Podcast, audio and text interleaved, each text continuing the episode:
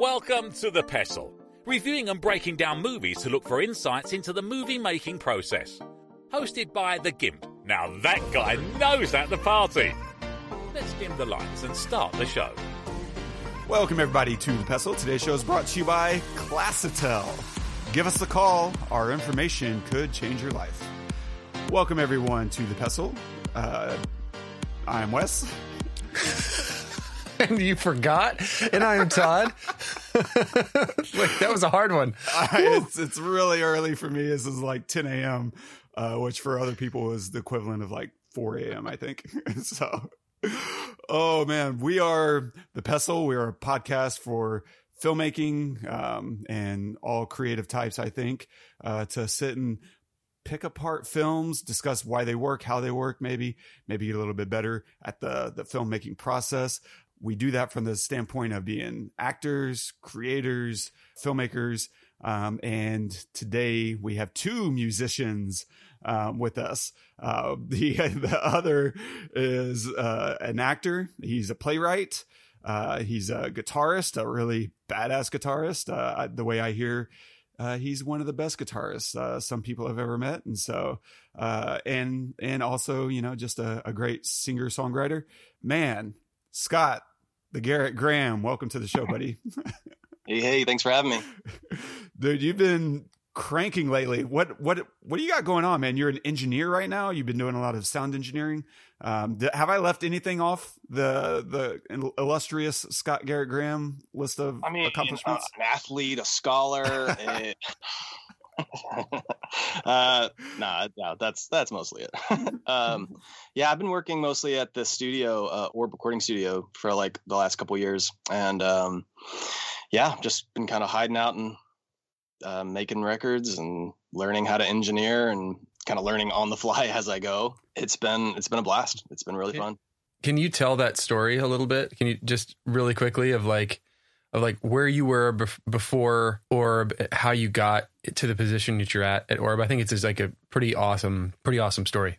Yeah, it's it's. I mean, it's all very serendipitous, but uh, yeah, for the last five years, I had uh, kind of transitioned to a uh, touring guitarist and um, was staying pretty busy, literally all all the way up until like 2020, where I had uh, moved out to LA to continue that process, and you know things were going well. I was actually on a a UK tour um, opening up for Stereophonics in arenas to 20,000 people a night. It was absolutely wild. And then literally March 2020, March 12th, 2020, the border started shutting down because of COVID. And it was like, oh, we got to get the hell out of here. and uh, ran back home. And that was kind of like the end of my touring career, as far as I knew. So I decided to leave LA because LA sucks and came back to Austin and kind of hanging out trying to figure out my next move and hit up my friend Matt Noveskey who owns Orb Recording Studios out in Austin. Kind of just saying that, hey, I'm back in Austin. I'm trying to reroute. If you ever need a session guitarist or hell, even an engineer, you know, I'm available. I'm around and kind of, you know, ready to work. And he he texts me like 30 minutes later. He's like, dude, can I call you in like 45 minutes? I was like, sure. And he calls me and he's like, man, your text was like crazy timing because I just had a meeting with all our, our engineers at Orb saying that we, we're going to need more engineers because we're going to get really swamped and we don't like our head engineer was actually transitioning out of not working at the studio. So he's like, can you come tomorrow? And I was like, uh, all right, sure. So I showed up the next day and was like, basically ushered in as like a sort of intern assistant shadowing trying to learn all the stuff which in any other circumstance i probably wouldn't have made the cut because i was actually way greener than i needed to be. Because you know running a board and running all the outboard stuff is it's a lot and i didn't really know how to do that. And uh, so yeah i was just lucky enough to just show up for like three months and just watch and learn and watch a thousand YouTube videos at home afterwards and kind of just learned how to do it. Um, and then quick, slowly started taking my own sessions, like small little vocal sessions, and then bigger sessions and sort of just being thrown out to the, you know, thrown out in the fire um, and had to figure it out. And within a year, I took over as studio manager, booking manager. And yeah, now I'm still here after about, I don't know, 10 months. So yeah, it's, it's been, it's been a freaking whirlwind and it's it's awesome, but it's a lot. That's amazing. That's awesome. God, Yeah. dude, it's I think one of the as a artist trying to survive in this you know very difficult landscape of being an artist, right? Because we're at an interesting time in society where there's a lot more freedom than you know we used to have even 20 years ago. Um, a lot more opportunity to make a living doing something that you love, such as art. Mm. And I think one of the the earliest lessons that I, I figured out uh, was how important it is to just have your team, have a team of people that believes in you, that you stay in contact with, and just keep creating with them. Um, and I think the the hardest lesson um, I probably will never learn uh, is being willing to reach out and say, "Hey, here I am."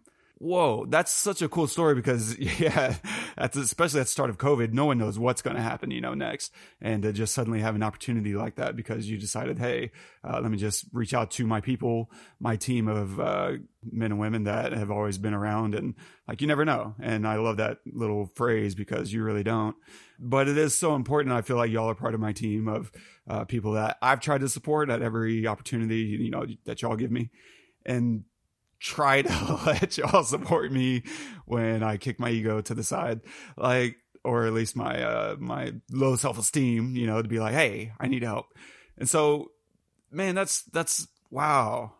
That's really, has that been like true for y'all in terms of, uh, just keeping your arms open to, you know, all the, all the people who are there for you and support you and, uh, just trying to create that sense of community with other artists that may not even overlap in the kind of art that you do?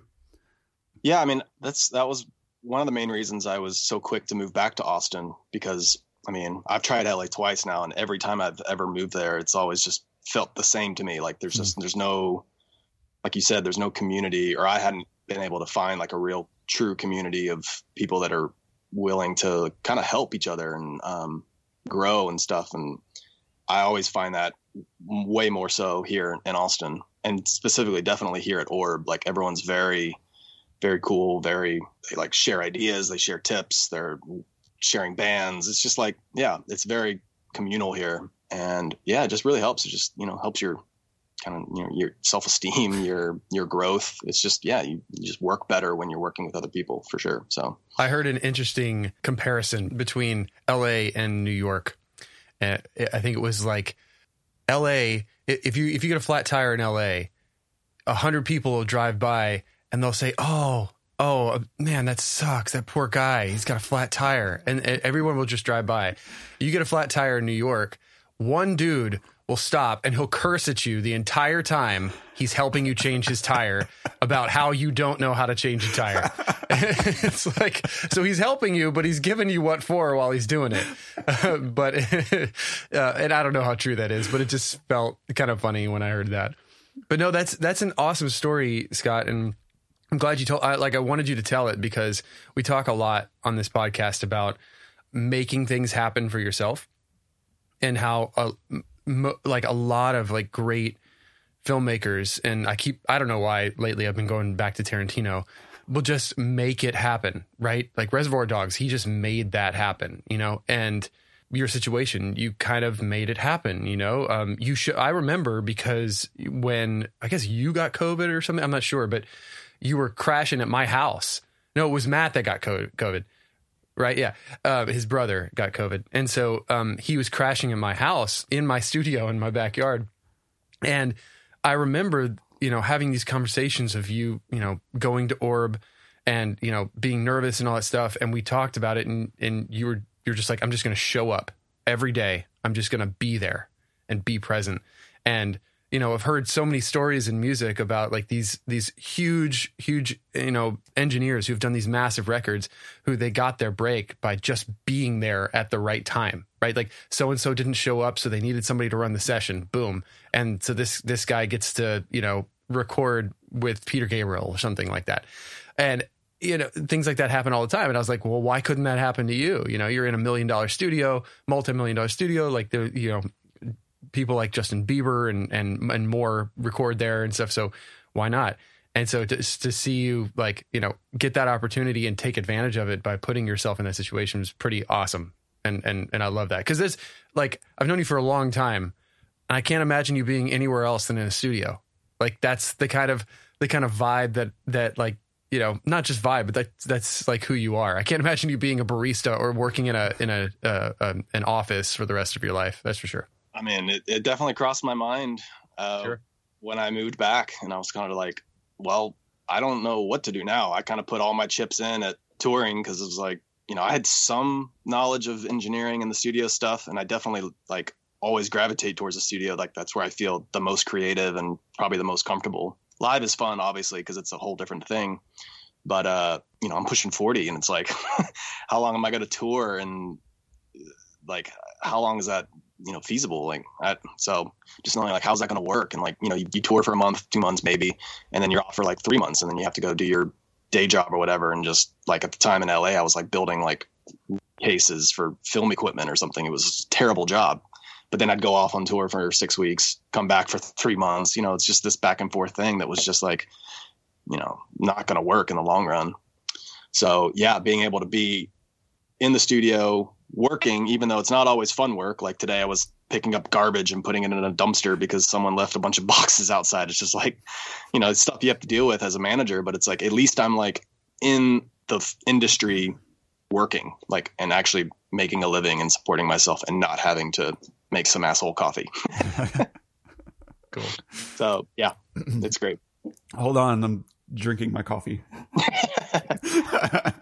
Uh, what are we covering today, Wes? Yeah, so so speaking of like community and the importance of having a community, we are looking at Monty Python and the Holy Grail. It took me ages before I realized Monty Python was a collective and was a senseless thing. I kept growing up as a kid, I always wondered who the hell is Monty Python? Like, why is his name never in the credits? I always thought that was the name of the movie. Like, oh, have you seen Monty Python? They're like, oh yeah, with the like the knights. I'm like, yeah. it's like a lot of them, but oh. But yeah, so today, so today we're covering Monty Python, Python and the Holy Grail. If you haven't seen it, it 1975 is that when it came out? Something like that. If you haven't seen it, please pause this episode, go watch it. It's streaming on Netflix. Because we're gonna, man, we're just gonna spoil everything. We're gonna ruin the movie for you if you haven't seen it. Every punchline is about to be spoken aloud. Uh, we'll look at a, a bunch of things, probably at least a few.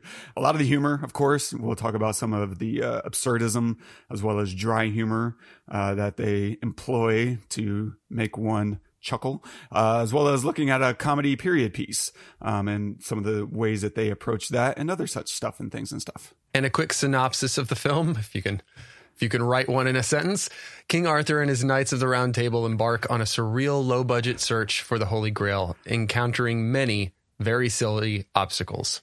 It's directed by Terry Gilliam and Terry Jones. It's written and performed by Graham Chapman and John Cleese and Eric Idle and Terry Gilliam and Terry Jones and Michael Palin. And it's cinematography by Terry Bedford. Old woman! Man! Man, sorry. What knight lives in that castle over there? I'm 37. What? I'm 37. I'm not old. Well, I can't just call you man. You could say Dennis. I didn't know you were called Dennis. Well, you didn't bother to find out, did you? I did say sorry about the old woman, but from behind you looked. What I object to is you automatically treat me like an inferior. Well, I am king. Oh, king, eh? Very nice. And how'd you get that, eh? By exploiting the workers. By hanging on to outdated imperialist dogma which perpetuates the economic and social differences in our society. If there's ever going to be any progress... Dennis, we've there's got- some lovely filth down here. Oh, how'd you do? How do you do, good lady? I am Arthur, king of the Britons. Whose castle is that? King of the who? The Britons. Who are the Britons? Well, we all are. We are all Britons. And I am your king. I didn't know we had a king. I thought we were an autonomous collective. You're fooling yourself. We're living in a dictatorship.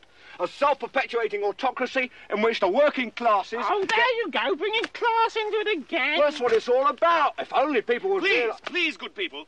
I am in haste. Who lives in that castle? No one lives there. Then who is your lord? We don't have a lord. What? I told you, we're an anarcho-syndicalist commune. We take it in turns to act as a sort of executive officer for the week. Yes. But all the decisions of that officer have to be ratified at a special bi-weekly meeting. Yes, I see. By a simple majority in the case of purely internal affairs. Be quiet. But by a two-thirds majority in the case of Be more major- quiet. I order you to be quiet. Who does he think he is? I'm your king. well, I didn't vote for you. You don't vote for kings. Well, how'd you become king then? The Lady of the Lake, her arm clad in the purest shimmering samite, held aloft Excalibur from the bosom of the water, signifying by divine providence that I, Arthur, was to carry Excalibur. That is why I'm your king. Listen, strange women lying in ponds distributing swords is no basis for a system of government. Supreme executive power derives from a mandate from the masses, not from some farcical aquatic ceremony. Be quiet. Oh, But you can't expect to wield supreme executive power just because some watery tart threw a sword at you. Shut up! Oh, I mean, if I went round saying I was an emperor just because some moistened bint had lobbed a scimitar at me, they'd put me away. Shut up! Will you shut up? Ah, now we see the violence inherent in the system. Shut up! Oh, come and see the violence inherent in the system. Help, help, I'm being repressed. so oh man this whole film is just filled with these delightful little moments um i have no idea where to begin what i i think we start with scott i i don't know why but whenever i was thinking about monty python i was like this is just a scott movie i don't know why It's just I do. it's just perfect, man. Um, I mean, just a quick backstory for me. Like, I saw this when I was, I think I was like ten or eleven. It's pretty young. I don't even know how I saw it. It was back when I was living in Kingwood. My brother Matt and I were watching it, and it's. I think it's literally the first movie I saw that had me like rolling around on the floor laughing hysterically. I can't think of another movie that like just made me laugh so hard to where I was crying even as like a 10 year old like i probably didn't get most of the jokes i didn't understand any of that last scene but uh it, specifically it was and of course it's the, like the dumbest scene Oh, yeah. just- it might be right after that but it's where the uh the monks are doing the Eo nom nu nom ni na," and whack! And they just themselves in the head and they just walk around and keep hitting themselves. I just thought that was the funniest thing just how absurd it was. But um yeah i i just i just love this movie so much. It's just it's just a, like a testament of like and i don't know like how big the budget was. I mean you probably already know and you'll probably say it or something but like zero idea. it couldn't have been that much watching it. Like i watched it again last night and still was just laughing hysterically almost the whole time. But like to me it's like such a testament of being able to work around your budget and just really focusing on the writing. Because like i mean that's what they are. Like they all they all wrote the stuff too and also were great actors. And it just like how they can like write themselves out of not having a huge budget i guess. I don't know if that makes sense but like yeah i don't know man. I, I just think they're it's just a perfect movie. Yeah love it todd what do you think man about monty python? So, yeah, I mean, uh, so what I would say is, for me is that Monty Python is the kind of movie that's best watched with your friends. Because there were there were plenty of times I was laughing and I was mostly laughing because I'm older and I've seen a lot of you know like these like serious old British films and I love that we went from Braveheart to this I, I, like we did Braveheart last week by the way Scott uh, which I just adore, or maybe that was a week before last. And it- it's such a great juxtaposition and a great like identifying of all the expectations of a medieval, you know, of medieval like British anything any kind of movie, right?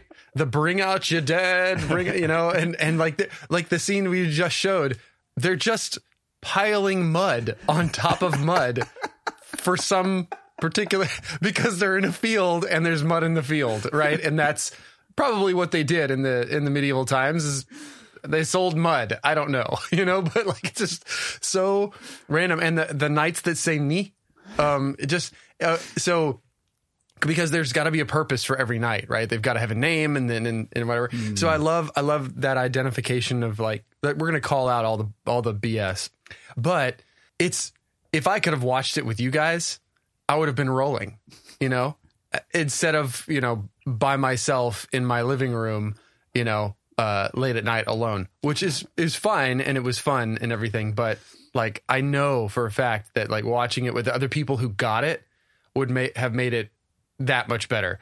And this is so old. Like this was made you know decades ago. So for it to still hold up and and be funny and be poignant at the same time, but and entertaining and totally weird and crazy. I mean, the credits are like five minutes in the beginning. It's like five minutes of stupid credits, and it's so annoying. But that's the point, right? That's the point. And then uh, I, things like it's saying intermission ten minutes before the movie's over. Fantastic. You're thinking, I can only imagine seeing that in the theater and it's, you know, an hour and 20 minutes in and it says intermission. You're like, oh my gosh, I'm going to be here forever. You know, it's not like you're scrubbing through in, in, in Netflix and you know, oh, we got 10 minutes left.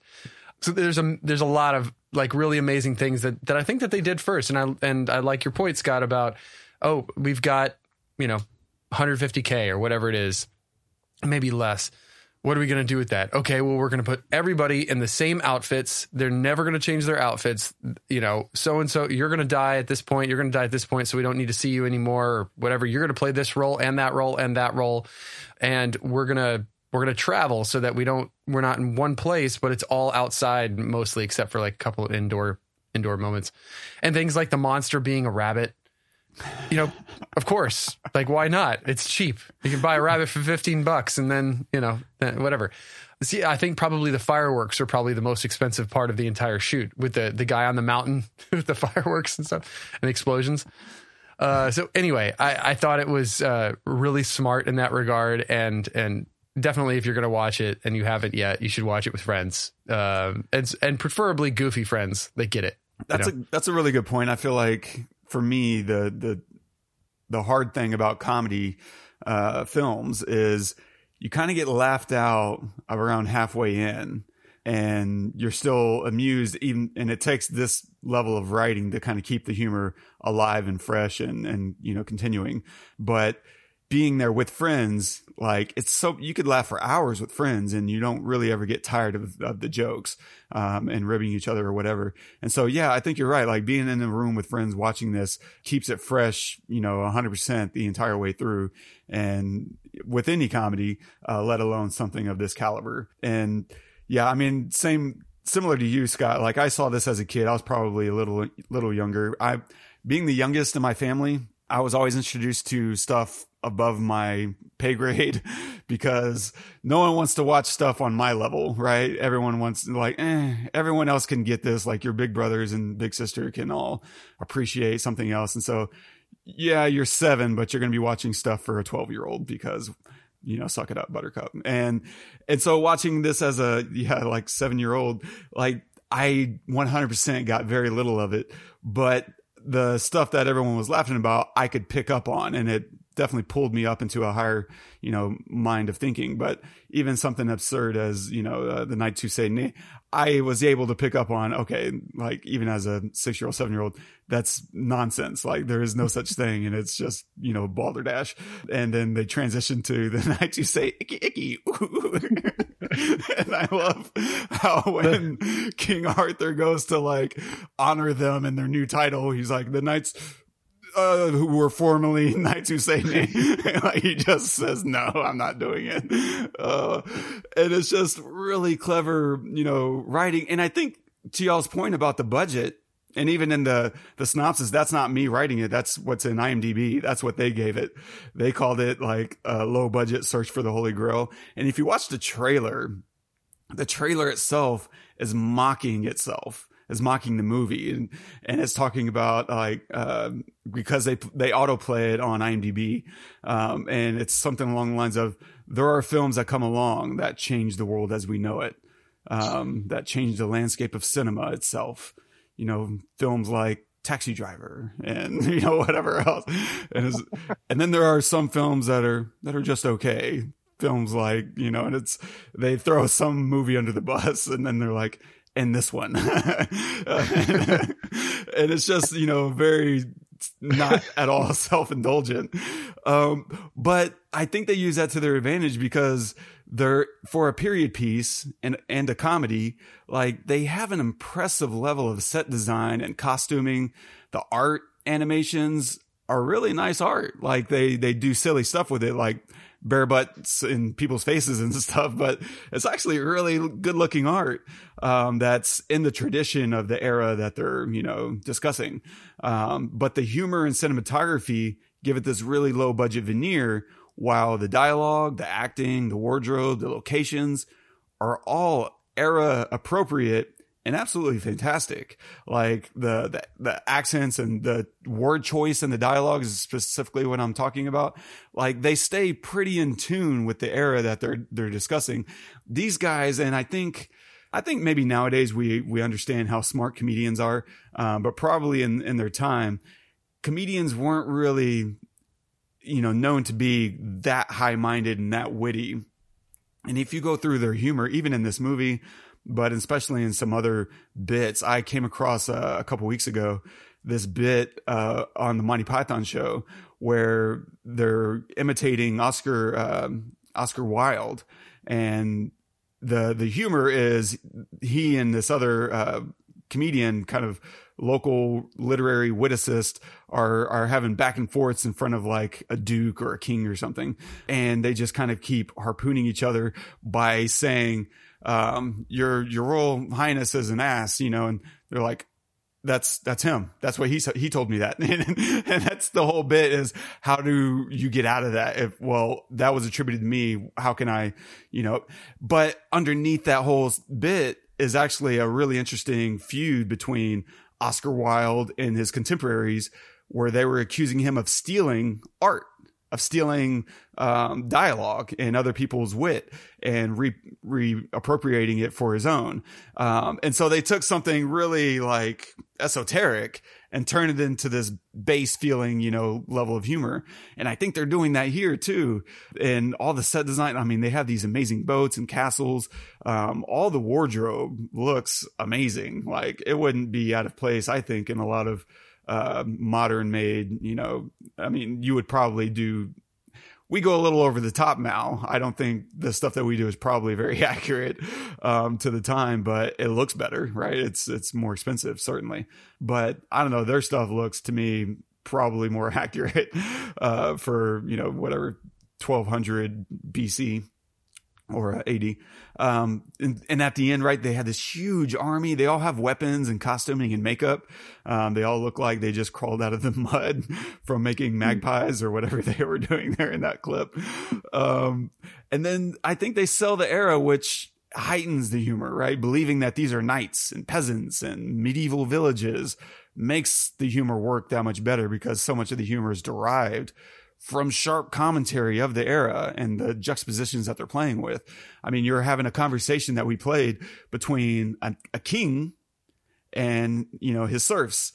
In, and it's just unexpected, right? That's kind of, uh, uh, a lot of the absurdist humor comes out of creating these ridiculous or bizarre uh, moments, right? And absurdism kind of relies on pushing you into unexpected territory right? And so the the knight at the crossing with the with the Black Knight, this lame night uh, fight that we come across where they're just kind of lunging and and doing really bad choreography suddenly turns really lethal really fast when a sword goes through a helmet and blood just goes everywhere. You're like, whoa, whoa, this was not heading in that direction.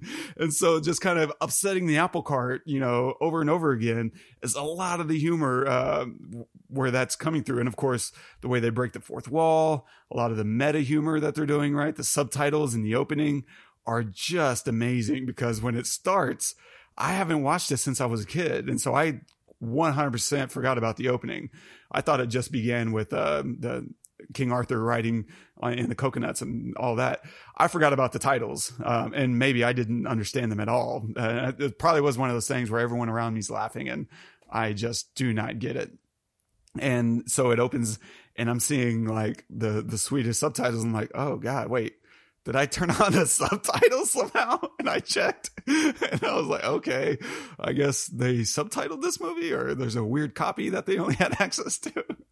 And so as it develops, I start understanding that they're wildly abusing, you know, the Swedish language in order to to have these punchlines, and I it was just killing me. And then it start, starts to kind of get lame. You're like, they're, they're mildly explaining their joke. Uh, and I was like, okay, I mean, that's, it's still pretty, you know, funny, you know, in my mind, I'm just not laughing until suddenly they switch the, t- the title sequence to like this rave techno or, uh, uh, you know, South American, you know, music and the, the flashing lights. I was like, oh my God. And suddenly I'm laughing again. Uh, and they just find a way to not just push the humor a little too far, but also, uh, to reinvent it on the fly. That's, that's amazing, but they're doing it in a way that they're breaking the fourth wall while also making these meta commentaries about the humor that they're doing in and itself. Like that's that's you know 3D chess. I I don't know that I can write humor quite that sharp. Um, certainly, no one's done it since, and so I, I I don't think we stand a chance. then we immediately go into like, should we? Uh, well, not immediately, but later in the film, right? We have this aside from the I, I don't know what they were. What what were those chaste maidens? Or were there they weren't nuns, right? They were just damsels. I don't know. Oh, the virgins in the castle or whatever. well, they they have that little moment where she she breaks character and starts talking to camera. Should we have cut this scene? You know, we were discussing it, and then they get on. They they start doing the whole get on with it, and it's arguments from past scenes, um, and then we start seeing the impatience from future scenes. Like, come on, what? You, and it's just you have to watch it twice to really understand. Like that's what that what's going on in there, and it's just brilliant. And then of course the the best humor for me anyway is the way they're commenting on the era itself and the tropes of the era right? Um the betrothals you have that son who's locked in a tower.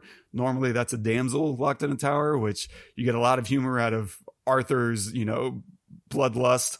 Uh it's oh just one of the greatest moments he just kills everyone on the way to go save like, and then and, and then after they and then after he finds out and they're coming down the stairs, he just starts killing everybody again. like, oh, sorry. And it's so willy nilly, like he's just really, really rampant about it. He's fast and he's just slicing and dicing and he's and just the physical comedy of it is absolutely amazing. And then of course, at the beginning, the clip we played, they're arguing governance with serfs. You have King Arthur being mocked by an uneducated serf, debating the merits of autocracy and pointing out the flaws of Arthurian legend itself, right? And so the irony is just screaming at you about what is happening within the context of the scene because the entire movie seems to be kind of, you know, uh, the way that Brits would put it is taking the piss out of royalty. Um, because Arthur is taking himself very seriously. He's there to, to find the Holy Grail and no one else will take him seriously. Uh, and that's where all the humor is really coming from, um, is how unequipped he is for this journey, um, and subtly undercutting him at every single turn, uh, from the opening scene, right? Because it's just unexpectedly smart for a movie containing fart jokes and make believe horses. Um, and that juxtaposition of silliness with underhanded, thoughtful wit it's an incredible one-two punch. Um, it's something that you just don't see executed in comedies today. I don't know the last time we had a thoughtful because everyone who does absurdist or or satirical commentary, you know, it's either going to be dark humor, which is fun, or it's going to be just really slapstick. I mean, we can't even do good slapstick anymore. Uh, you have the Scream movies, whatever, not Scream itself, but the the ones that make fun of Scream and as opposed to even in the 80s we had like hot shots uh, and top secret that had really fun stories in themselves but found ways to you know make fun of certain tropes and ideas. Uh, and so you know at the beginning of the film this film right we get into a big argument over the coconuts right? Um, and it's just a really great way to address what we're seeing on on screen while also you know taking the piss out of uh, royalty and, and king arthur and his journey. And um, it for me it, it, peaks pretty early when it's uh you know are you suggesting coconuts migrate? It's just that's such an interesting fascinating like punchline because it's we've already kind of hit you know the the pay dirt with I know what you're doing. Those are coconuts. and, and, mm-hmm. and, then you kind of take it to the next level with addressing that coconuts don't even grow here. Where did you get them? and it's just so beside the point and nothing that Arthur wants to get into a tedious argument over. Uh, and instead, you know, it's him trying to avoid addressing it. And they just keep pushing the boundaries of, well, what if it's a swallow? What if it's a swallow in a, you know, it's just an African swallow. And of course, they don't drop the swallow bit that comes full circle right at the end of the film. And so, as much as they're creating these kind of seemingly throwaway jokes, they don't let them die. They they circulate them until the very end. And yeah, I just love that they're constantly calling out Arthur for being ridiculous um, while seeking the Grail because Arthur is not a hero. He's a joke who is ultimately arrested for being ahistorical. I think that's the whole idea of murdering the historian, right? Uh, Arthur himself is ahistorical and and is uh, uh, a myth. He's he's a fantasy, right? And having him and or one of his team accident uh, murder uh, a famous historian quote unquote a famous historian um, is just a really again that's really high-minded stuff coming from uh, a base level humor here yeah uh, I have some other thoughts and ideas, but what do y'all think of just the the humor in terms of do y'all have a favorite joke or is there anything that stands out to you about the way they use humor throughout the film? Well, I just wanted to say really, really quickly, because just because you're talking about Arthur, one reason why I think that this movie can pull off all that stuff is because I feel like Arthur, even as ridiculous as he is and nobody listens to him, he acts a little bit like how we feel. He's so frustrated that like I'm frustrated as a viewer. I'm like I'm like this guy is just like berate this Frenchman is just berating him. And he's like stop it stop it. Or this this uh, you know the guy at the beginning is treating him like dirt but he's the king. And he's like wait sh- shut up stop. And you know and he's just trying he's just trying to go on his journey. He's just trying to get through this movie right? And and he's coming through all of to all of these these things that are stopping him. And he's just frustrated just trying to get through it. And so i think he exacts our feeling and emotion as the viewer of like no i want to see him because i do want to see him find the grail you know? Like they go on a quest. And i like him because he's not killing everybody for for treating him poorly or ignoring him. He's just like frustrated you know? And so, and so i don't know that that i identify with him because of that. And I, I think that that's one of the reasons it makes it work. But anyway what were you saying scott well, just to like elaborate what, with what Wes was saying, um, just taking the piss out of everything. I mean, they just like set it up right from the get go about like, and again, going back to the budget, like, oh, you thought this was going to be a highly budget movie. Well, nope, we can't afford horses. So we're just going to make up something and make it funny and we're going to bang coconuts and that's our horses. And it's just the whole movie is that and you just learn to accept it even like the I don't know if this is true. I feel like someone told me this, but like even like the very end where there's that huge battle. Like I think originally they were going to have a huge like epic battle scene, and they had hired all the, the people, but they like ran out of money, and they didn't really know what to do. So that's how they like they cut in all the stuff with the um, the historian to kind of lead up to just like actually no no no we're just going to arrest you and that's how we're going to end it because we don't have any more money left. so it's, like, it's just the way they like write in their limitations like they, they play to their weakness and it's i just i love that because like yeah no one does that anymore. And uh yeah i just it's just brilliant. Um but yeah like favorite lines i mean still my favorite line and this goes back to like because i used to always say this to todd when we were in a band with this wild drummer friend of ours but every time he would do something bizarre and weird i would always just go like what a strange person it's just it's just so funny because like at the time in the scene, it's like where they're uh, the French guys up there just being you know, French and so over the top and so stereotypical of a French guy. And they're just like so perplexed the whole time trying to understand what's going on. And uh, I think it's Michael Palin just turns to Arthur and he's like, what a strange person. I, just, I just think that's just so hilarious and so perfect. Oh and my I, God. Memories in real life, I just say that all the time when someone does something weird. I'm just like, either say it out loud or think to myself, like, what a strange person. what a uh, brilliant line. I mean, that really is that now that I'm thinking about it, but to just kind of comment from one character in a movie, you don't, you don't really see that in, uh, fantastical things where someone's just like taken out of it for a moment and just says what's obvious. Like that's, yeah that's brilliant. Damn it. It's just, it's just perfect for the audience because it's like they said what we're thinking already. like we're already like, you know, 10, 15 minutes in the movie and just thinking like, what is this movie? What is going on? And he just says bizarre thing like, yeah, what is this is strange. What is happening? We're all like, yeah, I agree with you. Uh, Oh But yeah. damn. they're brilliant at that, man. This their wild, bizarre humor. Yeah, yeah, I love it. Todd, you have a, a favorite bit?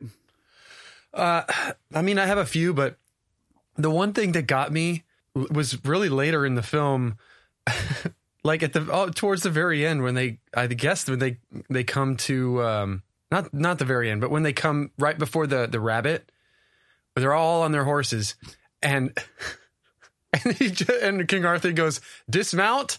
And then they all just they all act like they dismount a horse. And I just love that because the first thing that we see in the movie is him on this fake horse, right? And then, like you said, Scott, we establish that's going to be the entire movie. They are all going to act like they're riding horses, even though they just have somebody clanking coconuts behind them. And then, and then, you know, an hour into the movie, hour and a ha- hour and ten minutes into the movie, they're going to call that out again visually by acting like they dismount. You know, 10 of them act like they dismount a horse.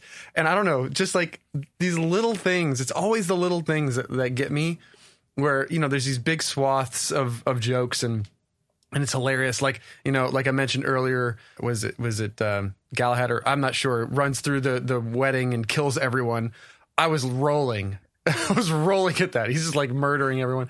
But, but it's the little things like the dismount, you know, or the guy, the guy that, um, the only guy that survives with King Arthur and his, his visor that he's always holding up the entire movie. It's like it's such such a flaw in armor. You know what I mean? But he can see through it fine because there's only two two little bars in front of his face. He can see through it, but he lifts it up, and the entire movie he's like this. You know those those things. You just that's that's the good stuff. Is those little tiny things. Or the what a strange person. I re- I laughed when I heard that again. That's what's so great. Like, I mean, and I kept catching more because I've seen it a thousand times at this point, but I was watching it again last night and like, yeah, it's all those little details that like you you can pick up something new every time you watch it. Like, I mean, and I remember this when I was a kid, but like this the bring out your dead scene, you know, they're in that like the black plague has just destroyed everyone and they're literally piling up dead people on this cart.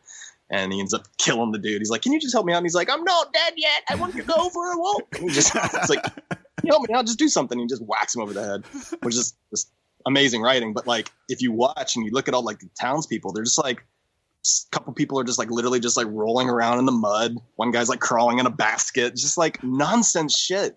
Like, uh, and then the the run on joke throughout the whole movie is like the cat. Like someone's always like banging a cat against the wall or stepping on a cat and it's like they just keep that going and it's just these little treasures that they just keep putting throughout the movie that is just so good.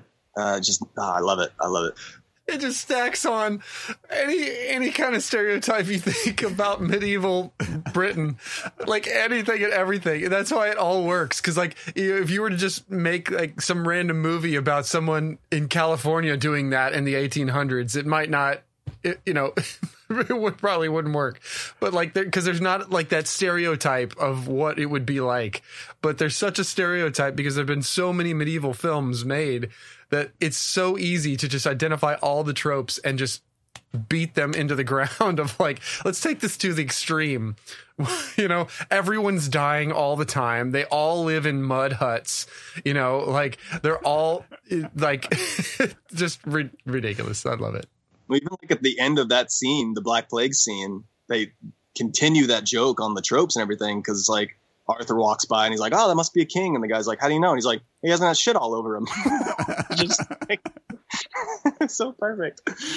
Uh, I love some you, of Wes? the I love some of the timing bits that they have in there. Like com- great comedy is great timing, and there, there's two of these little moments that just kind of come out of nowhere and knock me over. Which the first one was during the Camelot song.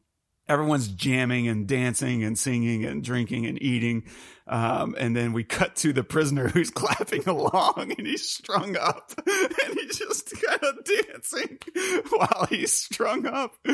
Oh, and I love it because not only is just is it just a great bit that we only see him once. It's not like he's a part of anything. He's just they do this whole big setup gag for like a four second you know clip. Um, but it, but I also love that they stay true to it. They really honor like the the moment by muffling all the other audio so that we can only kind of hear it, but we can really hear him clap and we can really just see him kind of slightly moving as much as he can move in that, that position. And it's just so perfect because he's, you know, emaciated and he's bare naked and, uh, it looks horrible. And that's where the humor really comes from is selling it as hard as you can possibly sell it. Like this is authentic. Uh, and yeah, that kills me yeah, just that quick punch. Uh, but there's also at the end whenever they come to the uh, the bridge and he or uh, not the bridge, but the the what are they the enchanter um, and they're like well what do you call there are some who call me tim and you're just waiting for what is he going to say. And the longer you wait, the better the payoff has to be, uh, you know, ridiculous. And to keep it that simple and unsure of himself in a sense, uh, it's just, God, comedic timing, delivery, uh, is amazing. And I think that's the other kind of humor that I think works so well is the dry humor, um, because dry humor relies on not indicating that you're telling a joke, right? You're keeping a straight face and a serious tone, um, and not letting on that uh, we all know that I'm being silly. And everyone, I think, buys into the humor here. It's very dry, and for the most part, it's not built on overacting or overselling the bit, it, with exceptions uh, that kind of enforce what what we're talking about here, which is like the Frenchman at the top. They're they're they're in on the joke but just that they're actually creating a joke on another character, right? He turns to his buddies who are ducked down around the war. I told them that that we have a grail, um, and it's just they're playing a gag within the within the world, not with the audience, um, and that's why that kind of works. Is they're keeping a straight face uh, to the audience, but not to the characters themselves. Um, and all the characters take each other pretty seriously. Even the arrest at the end, like the, there's real cops, you know, that are, uh, just doing their job, right? They're inspecting this murder scene and they're, they're interviewing the subject and they're covering the, the deceased and they're taking it very, very seriously. Um, and it's never where the joke, you know, the, the joke is for the audience, not for the characters themselves. And that's why dry humor works so well is because they really do honor, uh, the, the world that they're building. They're just doing it very honestly. And and behind the camera they're i'm sure wetting themselves but uh, on camera they're just straight faced and completely serious and and and in it. And even the uh the I love the Brave Sir Robin song, right? Where they're they're dancing through the woods, and this guy is hearing of how he's going to get murdered and you know eviscerated, and um, and as it drags on, it just keeps getting worse, and like his kneecaps are going to get sliced apart, and it's just really weirdly violent, uh, but upbeat violent. Um, and I just love because Robin himself starts to kind of look concerned and he starts looking around. Um, but he doesn't like scald him or anything. He's like, oh, you know, that's enough music for now. like he just kind of dismisses it.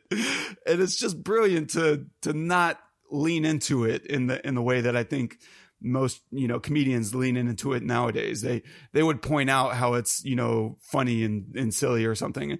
And them, they just, how would you as a as a knight try to get out of that like uh, without losing your cool. Um, and it's for him it's just like dismissing the musician right? It's just, i love that approach to to humor and writing is taking your world very seriously um, and yet dragging out a joke but with seriousness you get, you know, again towards the end, how to use the holy hand grenade, right? The number shall be three.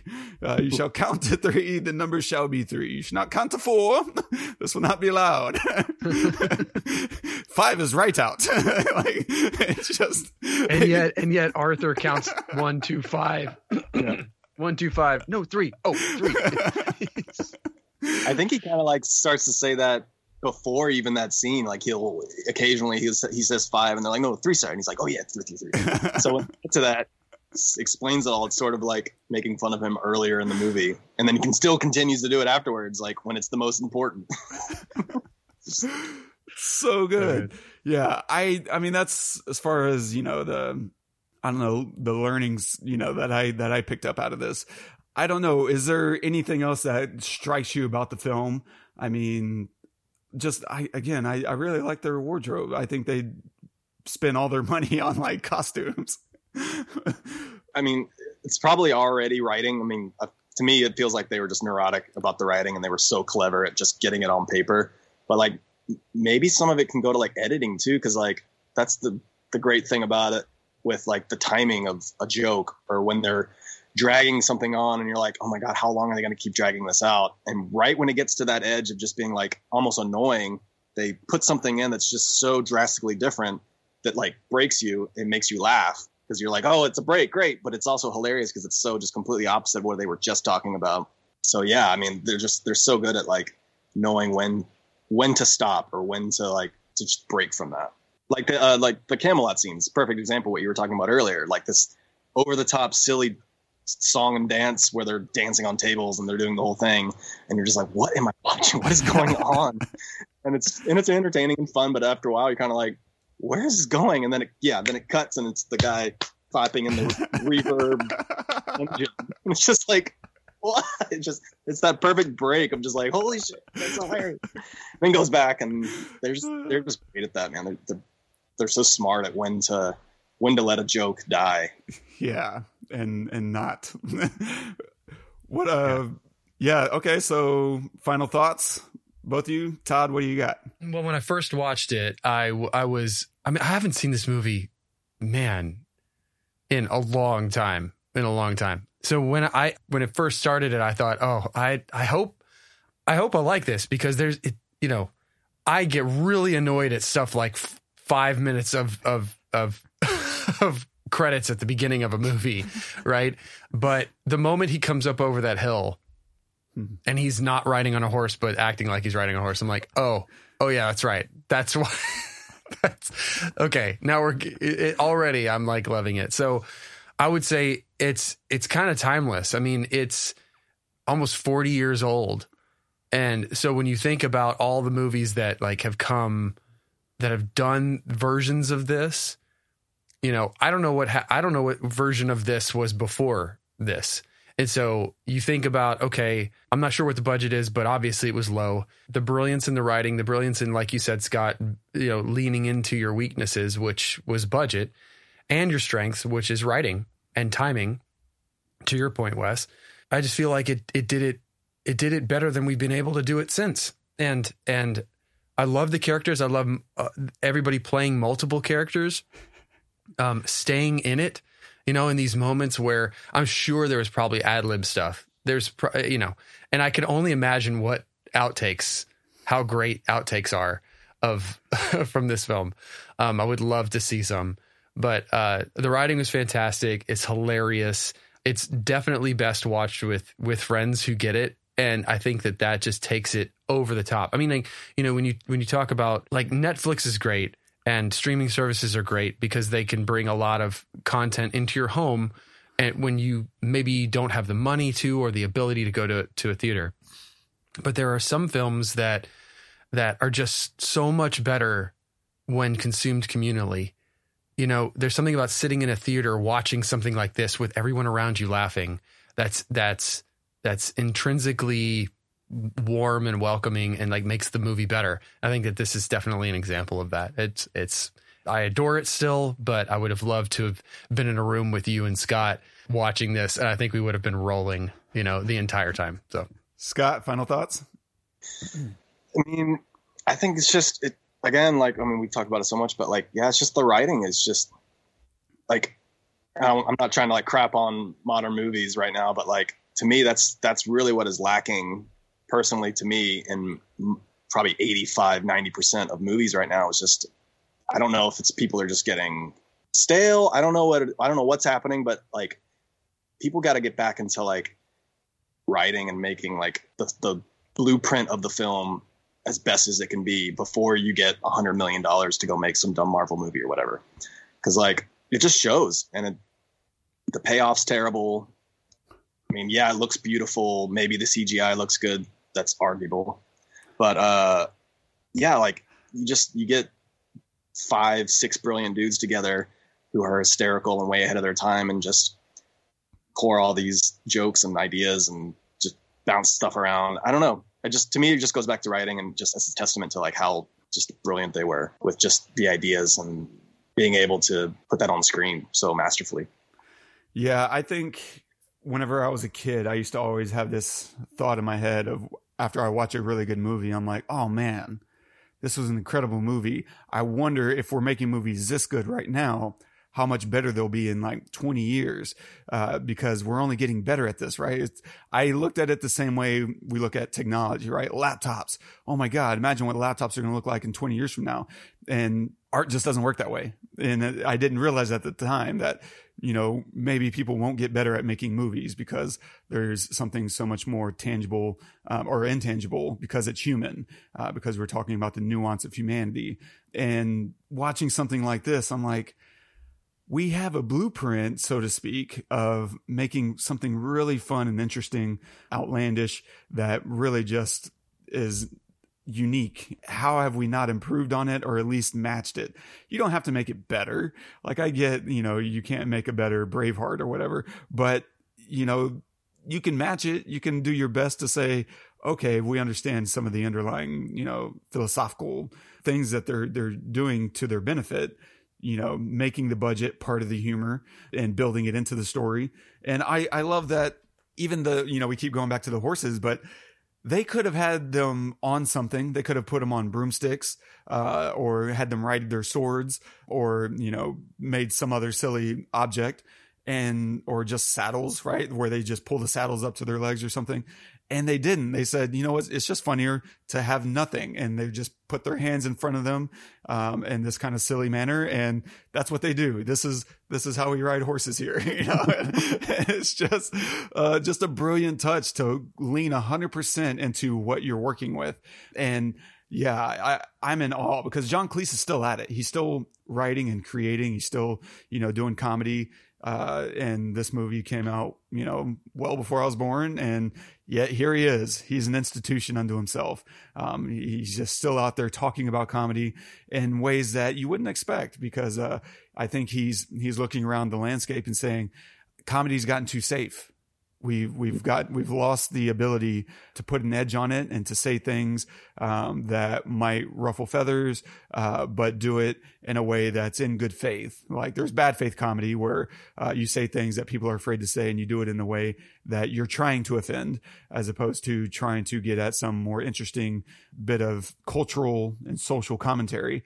Um, and there's still that going on for sure, uh, but I, I love that he's still out there. He's still creating. He's still, you know, trying to push the boundaries and in a thoughtful way.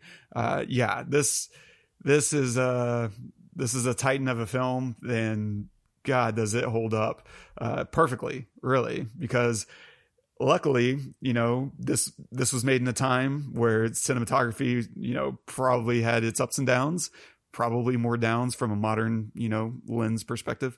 Yet, because of the type of comedy they were going after. It doesn't need to be anything else. It can still be like this really janky looking thing. And it's just amazing. Oh, yeah.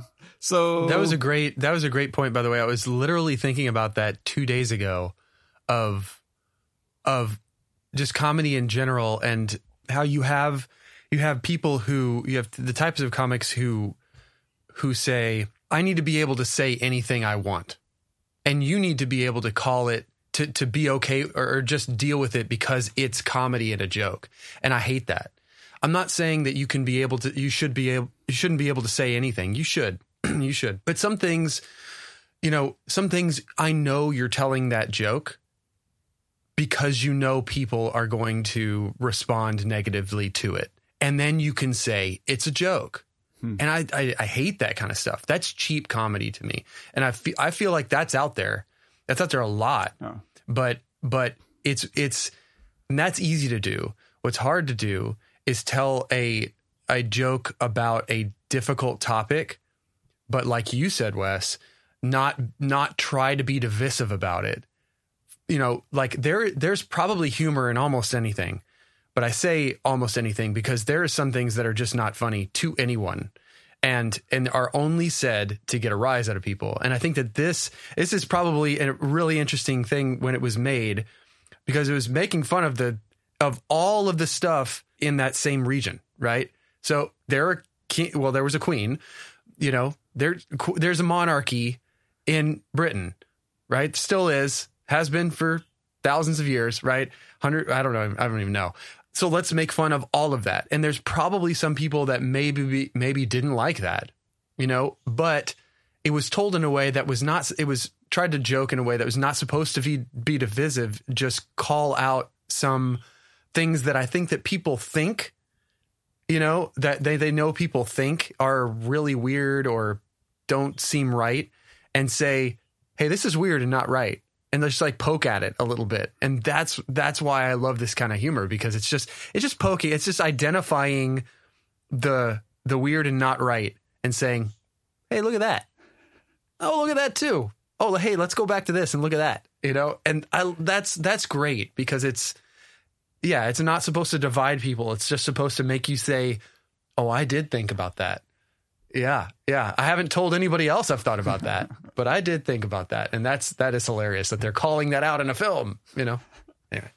Well, I think that's like the testament to like comedy itself. Is like that's what comedy's supposed to be about. It's supposed to be about poking holes into things that are too taboo to talk about, and I think that's that is in a way can seem divisive, but it's actually probably supposed to bring people together if you're talking about something that person thinks is funny and that person doesn't think is funny or vice versa whatever i mean nothing should be too holy to, to mock you know. But no I, but yeah there's always tasteful ways to do everything obviously but like yeah i feel like everything should get made fun of. Nothing should be above being made fun of. And if if you can't find humor in that then there's something wrong with you or that ideology. And that's why i think like stand-up comedy right now is just so brilliant because they're kind of like on the front lines of that kind of stuff. Like they're not afraid.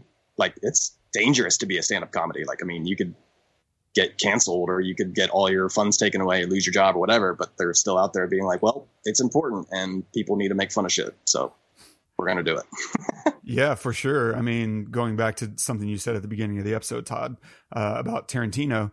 Um, there's been this kind of running conversation about him and his freedom to take risks. He's just he's going to do what he has to do, and he's going to honor whatever he's thinking about. And um, sometimes, you know, it's very on the line. But I think that's what also makes him exciting uh, to watch. Is like you don't know where he's going to go next, as opposed to someone like Spielberg. I was having this conversation with my roommate last night just about why Spielberg for me, you know, in recent years, I like I still like his films. Like I'm not saying that I don't like what he's mostly been doing. Um, but the the problem is the lack of risk. Like when you're only playing inside the safe zones, uh, it's it's really easy to go along and get along. It's really hard to make your mark, though. How are you going to change anything? How are you going to, you know, press an idea or challenge um, a norm if you're only ever playing inside you know the the sandbox uh, you have to mix it up and that's what makes Scorsese still relevant. That's what makes Tarantino still relevant. And Spielberg, you know, I'm I'm I really love his last film, Fabelmans, because that is personal. He really took some risks as as someone who just made, you know, a film that's very specifically a slice of my life. I'm like, I'm never doing that again. And for and to see him immediately, you know, I I made that film uh, shot that film a few weeks ago and then within a few days went and watched the Fabelmans, and I'm like bro, you did that for an entire movie, you know, you made about your life. That's mm. another level of bold and risk taking. I, I hope he continues to do. Um, but maybe you get to a certain point in your career, uh, where you're just like, it's not worth it. Um, I just want to enjoy, you know, telling stories and it doesn't have to be this, that, and the other. But, uh, I just think that's what makes certain people, you know, evergreen.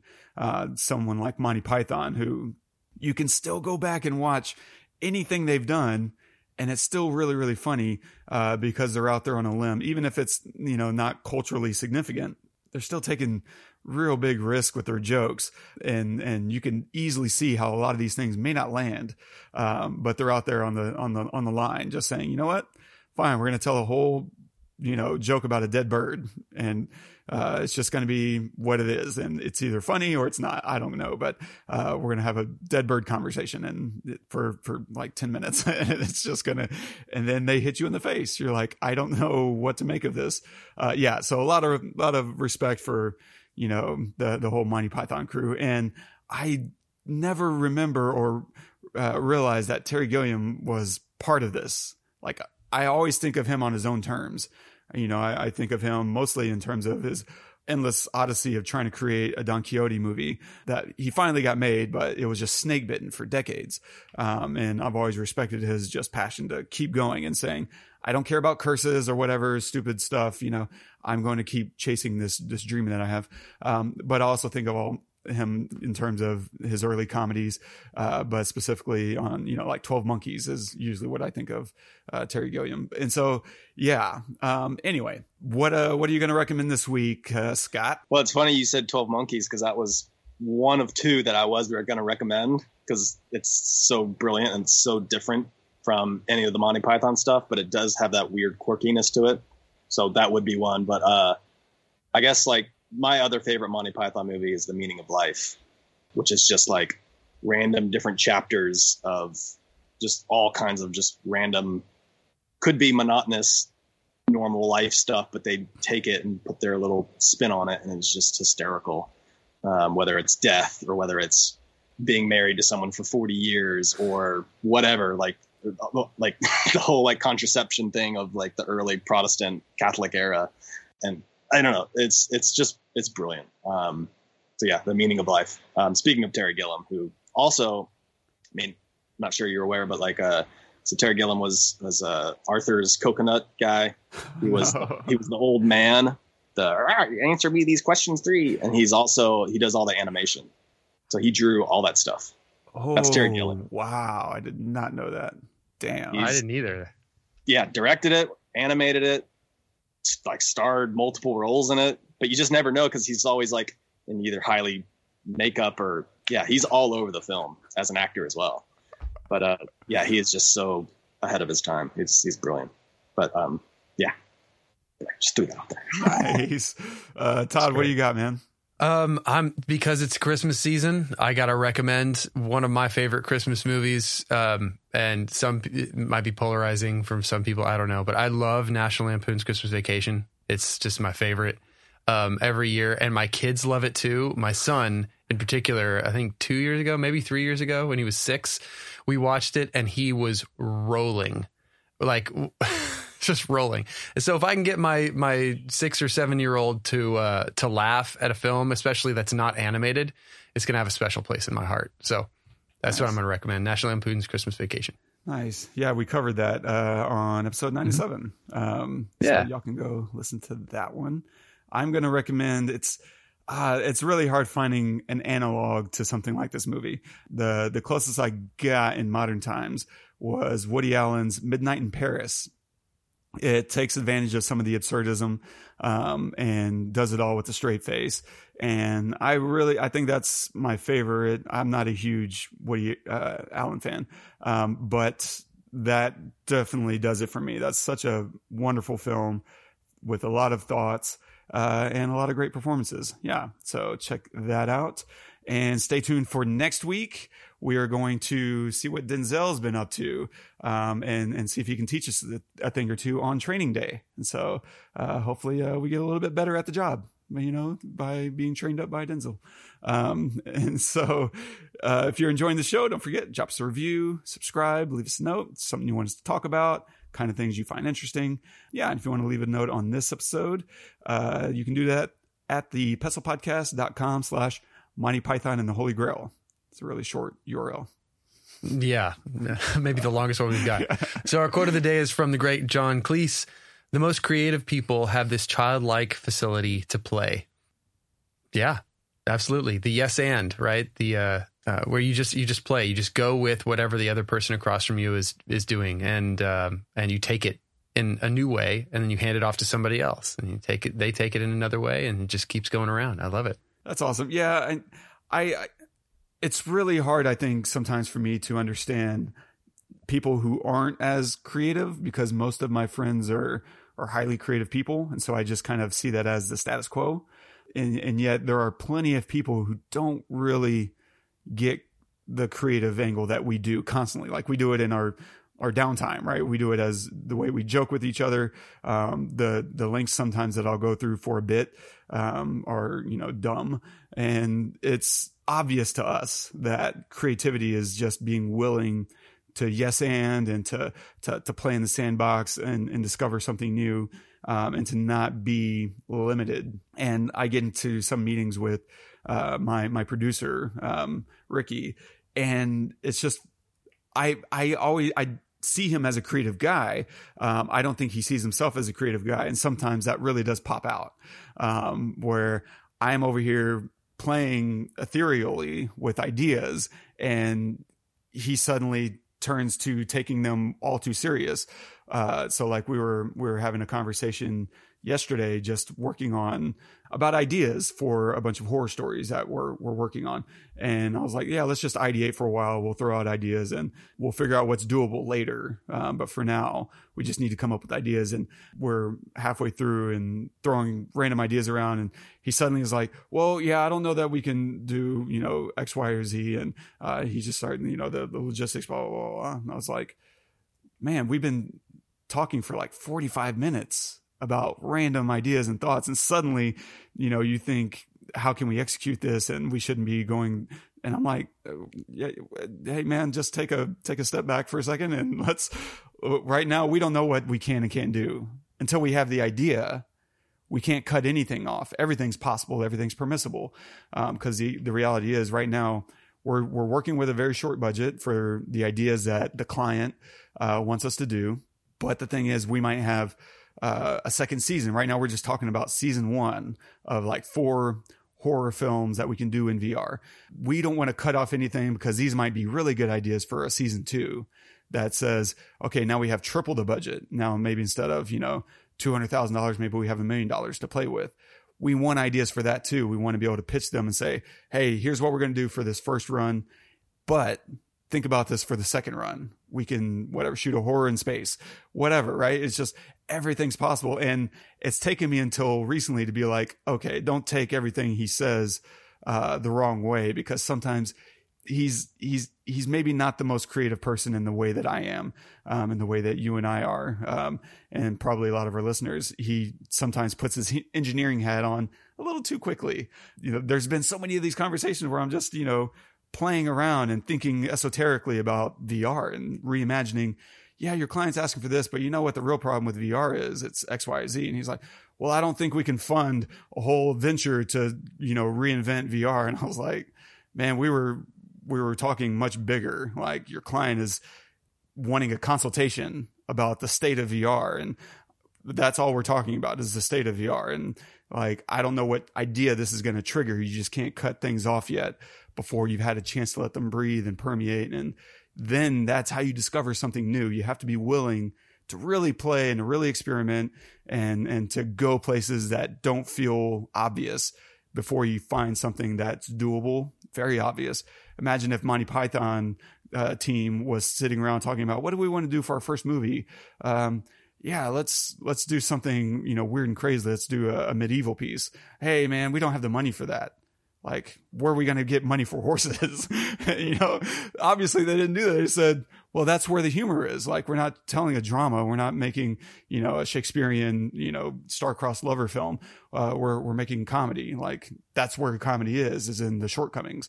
Yeah i don't know. So whenever you think about john cleese or this idea of being creative and, and childlike uh, play uh, scott what does that make you think? Where does that take you? No yeah i mean that that just I mean that relates to me totally. Even like as music producer and engineering and um, creating music beds for artists or whatever, it's like yeah, you have to be able to just be open to anything and be able to take advice from other people and be like, hey, what about this chord or what about that chord or what about this organ or you know, you just have to be a complete blank slate and be able to paint with all kinds of stuff. And um, as soon as you say like, oh well, it has to be indie alternative rock, it's like okay well you put yourself in that box and there's really nowhere else to go like what if you wanted to add like some sort of like hip hop 808 drum beat to it or you wanted to add like a string section it's like well, if you've already put your limitations into a genre, then you're never gonna.